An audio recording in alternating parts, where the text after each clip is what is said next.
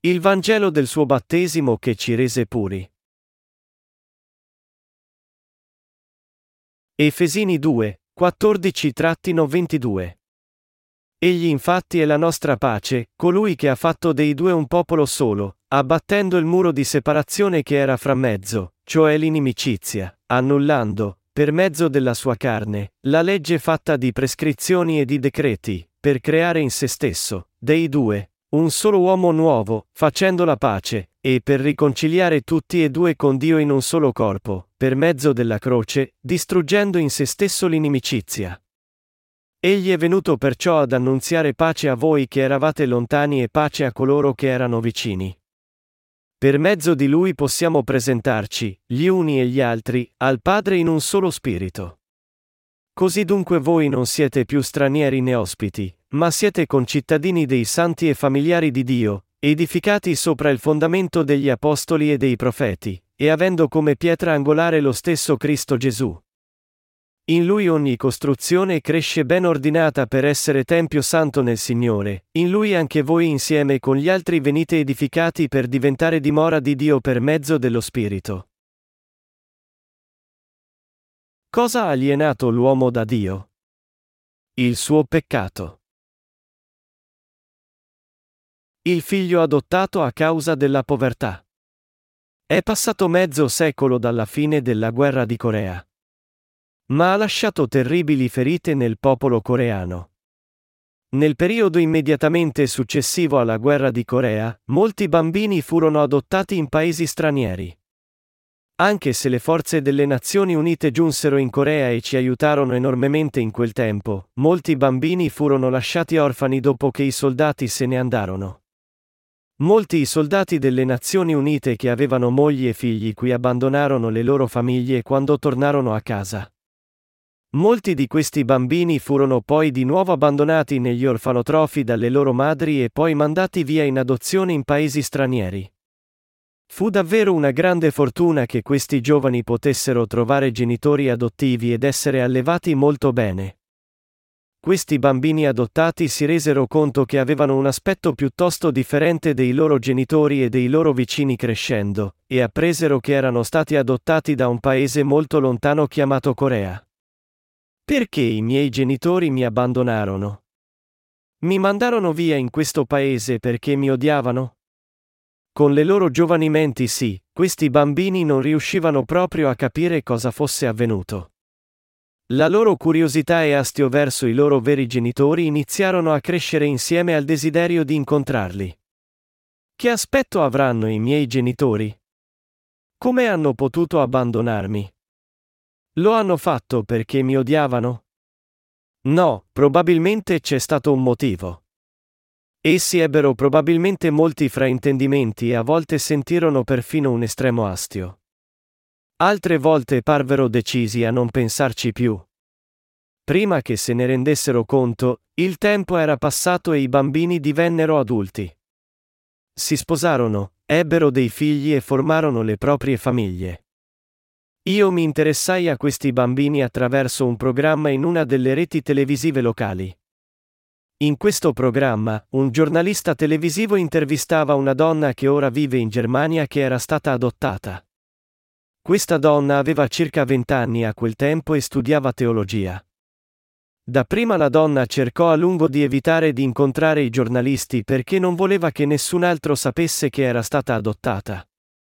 Il giornalista la convinse a comprendere che sottoporla a un'intervista avrebbe aiutato a porre un freno alla marea delle adozioni nei paesi stranieri. La donna acconsentì. Una delle domande del giornalista fu, cosa diresti se potessi incontrare i tuoi veri genitori? Di cosa sei più curiosa? La donna rispose, io non riesco proprio a capire perché dovettero darmi in adozione. Io voglio chiedere loro se mi odiavano.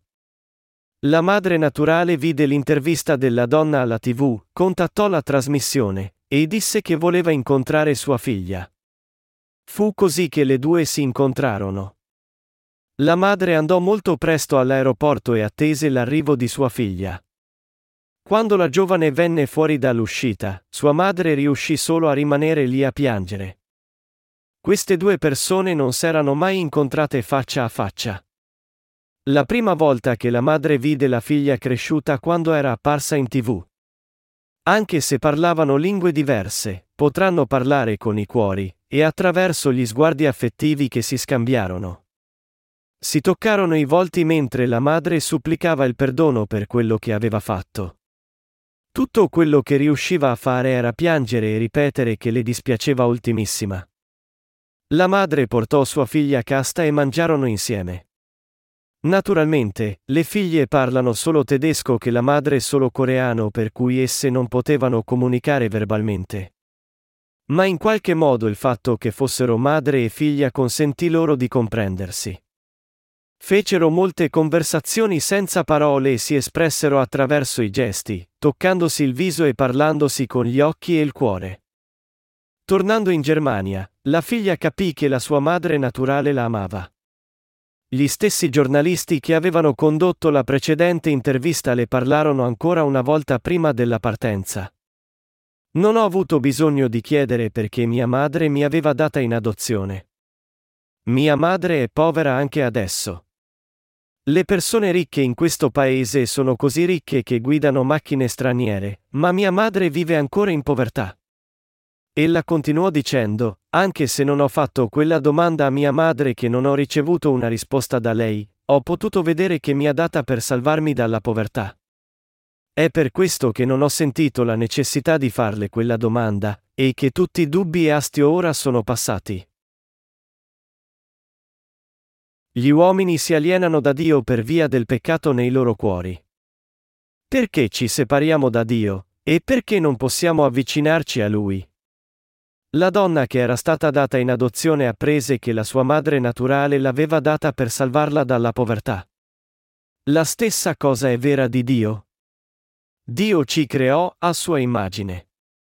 Cosa avrebbe potuto separarci da Lui? La risposta è che Satana tentò l'uomo a commettere il peccato, e il peccato lo separò da Dio. Originariamente, Dio creò l'uomo a sua immagine e amò grandemente la sua creazione. Gli uomini furono creati come oggetto dell'amore di Dio, in possesso di una nobiltà maggiore di ogni altra creatura. Tuttavia, un angelo caduto chiamato Satana agì per alienare l'uomo da Dio. Satana tentò l'uomo a non credere alle parole di Dio, e gli fece mangiare il frutto dell'albero della conoscenza del bene e del male. L'uomo fu in tal modo separato da Dio a causa del suo peccato. L'uomo fu disobbediente a Dio. L'uomo non mangiò il frutto dell'albero della vita, che dà una vita eterna e che Dio ammetteva, ma invece mangiò il frutto proibito che gli diede la conoscenza del bene e del male. Il risultato fu che l'uomo fu separato da Dio. In precedenza oggetto dell'amore di Dio, l'uomo disobbedì e venne separato da lui a causa dell'arroganza. Per via del peccato che giunse a dimorare nel suo cuore, l'uomo fu infine alienato da Dio. Dopo ciò, l'uomo visse staccato da Dio per molto tempo e si lamentò, perché Dio ci abbandonò dopo averci creati? Perché lasciò che commettessimo peccati? Perché ci manda all'inferno dopo averci resi deboli? Sarebbe stato meglio se non ci avesse neanche creati. Noi vivemmo con molte domande, e anche curiosità, dubbi e astio prima di rinascere. Quando vidi la donna adottata nel programma televisivo, mi resi conto che il rapporto tra uomo e Dio è lo stesso del rapporto che ella ebbe con la sua vera madre. Nessuna tribolazione, incomprensione, maledizione o peccato di alcun tipo poté separare l'uomo da Dio in qualsiasi circostanza. Inoltre, io compresi che anche se il rapporto tra Dio e l'uomo è basato sull'amore, era ancora possibile che si verificassero fraintendimenti. Proprio come la madre non aveva dato sua figlia per astio, così Dio si separò dall'uomo non per astio ma a causa del peccato. Non c'è nessun motivo perché Dio odi l'uomo e nessun motivo per gli uomini per odiare Dio. Noi ci amiamo. Il motivo per cui l'uomo rimane separato da Dio è che è diventato peccatore dopo aver ceduto al trucco di Satana. Dio ci ha abbracciati attraverso Gesù. Ora invece, in Cristo Gesù, voi che un tempo eravate i lontani siete diventati i vicini grazie al sangue di Cristo. Egli infatti è la nostra pace, colui che ha fatto dei due un popolo solo, abbattendo il muro di separazione che era fra mezzo, cioè l'inimicizia, annullando, per mezzo della sua carne, la legge fatta di prescrizioni e di decreti, Efesini 2, 13-15. Il Signore fu battezzato da Giovanni e tolse tutti i peccati del mondo per abolire la legge dei comandamenti. Poi egli versò il suo sangue sulla croce per salvare l'uomo dei suoi peccati e per consentirgli di essere abbracciato da Dio. Ora Dio ha abbracciato coloro che furono mondati da lui. Hai mai immaginato un mondo senza acqua? Non molto tempo fa, partecipavo ad un incontro biblico a Incheon City, uno dei più grandi porti in Corea dove l'acqua del rubinetto non funzionava in quel periodo per alcuni giorni e io pensai, la gente non può vivere senza acqua. Se Dio privasse questo mondo dell'acqua per un mese, sarebbe impossibile vivere nelle città a causa dell'odore, della sporcizia e della sete imperanti. Noi dobbiamo comprendere il valore dell'acqua, che Dio ci ha dato.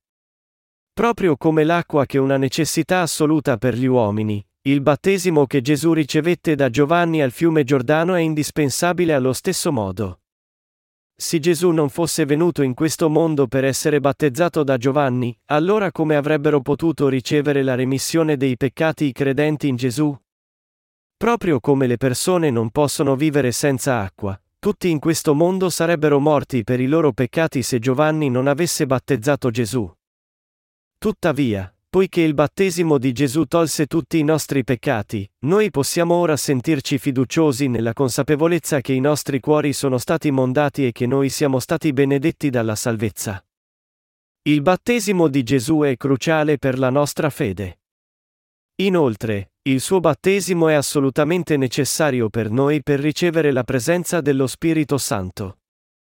Pietro, uno dei discepoli di Gesù disse, figura, questa, del battesimo, che ora salva voi, in virtù della risurrezione di Gesù Cristo, e 1 Pietro 3 e 21. La dichiarazione di Pietro afferma che Gesù fu battezzato da Giovanni Battista e versò il suo sangue per salvarci dai nostri peccati. Il battesimo di Gesù, che mondò tutti i peccati del mondo, è il vero Vangelo. Ora guardiamo il passaggio sulla conca di bronzo scritto in Esodo 30, 17-21. Il Signore parlò a Mosè, farai una conca di rame con il piedestallo di rame, per le abluzioni, la collocherai tra la tenda del convegno e l'altare e vi metterai acqua. Aaron e i suoi figli vi attingeranno per lavarsi le mani e i piedi. Quando entreranno nella tenda del convegno, faranno una abluzione con l'acqua, perché non muoiano, così quando si avvicineranno all'altare per officiare, per bruciare un'offerta da consumare con il fuoco in onore del Signore, si laveranno le mani e i piedi e non moriranno. È una prescrizione rituale perenne per lui e per i suoi discendenti, in tutte le loro generazioni. Nel tabernacolo c'era una conca di bronzo, che era posto tra il tabernacolo del convegno e l'altare, e che conteneva acqua per lavarsi. Se questa conca non fosse stata nel tabernacolo, come sarebbero stati sporchi i sacerdoti che offrivano i sacrifici? Quanto sangue e sporcizia avrebbe lordato i sacerdoti che offrivano tanti sacrifici giornalieri per la gente e imponevano le mani sulle offerte per i peccati e poi li uccidevano. Se non ci fosse stata la conca nel tabernacolo, il sacerdote si sarebbe sporcato moltissimo. È per questo che Dio preparò la conca per loro in modo che potessero avvicinarsi a Lui con le mani pulite. I peccatori passavano i loro peccati imponendo le mani sul capo delle offerte, e poi i sacerdoti le sacrificavano a Dio per conto loro. Dio preparò la conca di bronzo in modo che i sacerdoti potessero entrare nel santuario, e in modo che potessero lavarsi con l'acqua, per non morire. Anche il sacerdote non poteva entrare nel santuario mentre era macchiato del sangue dell'animale. È per questo che i sacerdoti ripulivano tutto lo sporco con l'acqua nella conca per avvicinarsi a Dio dopo aver offerto sacrifici per la gente. Il battesimo di Gesù mondò tutti i peccati del mondo. Attraverso il battesimo di Gesù ad opera di Giovanni nel fiume Giordano, tutti i peccati del mondo furono trasferiti su di lui. E la sua totale immersione nell'acqua simboleggiò la sua morte e la sua uscita dall'acqua rappresentò la sua resurrezione. In altre parole, Gesù fu battezzato da Giovanni per prendere tutti i peccati del mondo, pagò il salario del peccato e morì sulla croce. Morte fu per pagare il prezzo dei nostri peccati e la sua resurrezione ci diede la vita eterna. Se noi non credessimo che Gesù tolse tutti i nostri peccati attraverso il suo battesimo, i nostri cuori sarebbero pieni di peccato. In tal caso, come potremmo mai avvicinarci a Dio? Il Vangelo della remissione dei peccati non è una dottrina di una set ma la verità di Dio. Noi non possiamo condurre la nostra fede senza la perfetta conoscenza, in altre parole, noi non possiamo vincere il mondo se non ci interessa veramente se Gesù fu battezzato da Giovanni. Proprio come tutti gli esseri viventi hanno bisogno dell'acqua per mantenersi in vita, noi abbiamo bisogno della remissione dei peccati e dell'acqua del battesimo di Gesù per vivere secondo fede ed entrare nel regno del cielo. Gesù dovette essere battezzato, morire sulla croce e risuscitare per salvarci dei nostri peccati. Questo è il Vangelo dell'acqua e dello Spirito, in cui dobbiamo credere con tutto il nostro cuore. Anche se Gesù fu crocifisso a morte sulla croce, non aveva fatto niente per meritare tale punizione. Egli venne in questo mondo per mondare i nostri peccati, battezzato a 30 anni, e divenne il nostro Salvatore attraverso la sua morte sulla croce a 33 anni. Dio volle rendere gli uomini suoi figli nonostante la nostra fragilità e peccaminosità. Ecco perché Gesù fu battezzato. Dio ci diede la remissione dei peccati e il dono dello Spirito Santo allo stesso tempo. Se uno non nasce da acqua e da spirito, non può entrare nel regno di Dio, e Giovanni 3, 3-5. Tu devi sapere e credere che Gesù fu battezzato per mondare tutti i nostri peccati. Anche se uno è un cristiano rinato, se non medita sulla verità che Gesù Cristo tolse tutti i peccati del mondo attraverso il suo battesimo, il suo cuore diventerà presto lordato. Poiché noi siamo esseri corporei, siamo responsabili di essere lordato dal peccato anche nella vita quotidiana. È per questo che dobbiamo vivere sempre secondo fede, meditando sul battesimo di Gesù, il suo sangue, e la sua resurrezione. Questa fede ci sostiene fino al giorno in cui entreremo nel regno del cielo.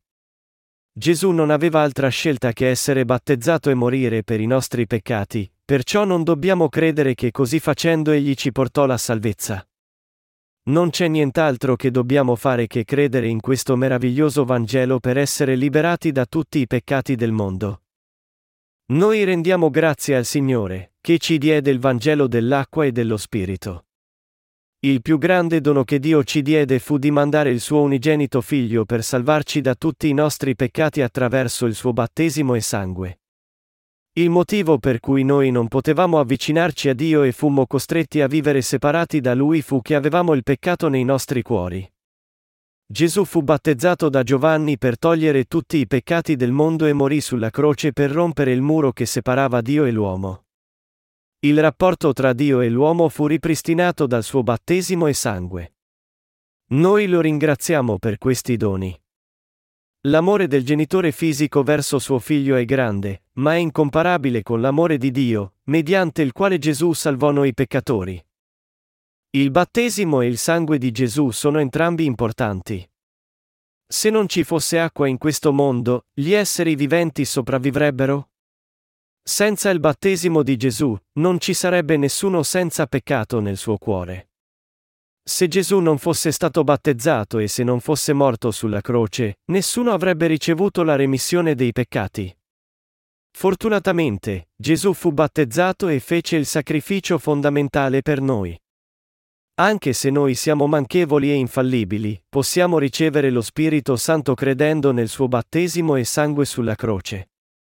Le persone che credono nel battesimo di Gesù Cristo e nel sangue sulla croce possono avvicinarsi a Dio, pregare e lodarlo. Noi siamo in grado di lodare il Signore e di adorarlo perché siamo diventati suoi figli. Questa è la grazia e la benedizione di Dio. Il Vangelo del battesimo di Gesù e del suo sangue sulla croce è davvero meraviglioso. Noi tutti possiamo ricevere la salvezza e la presenza dello Spirito Santo credendo in questo meraviglioso Vangelo.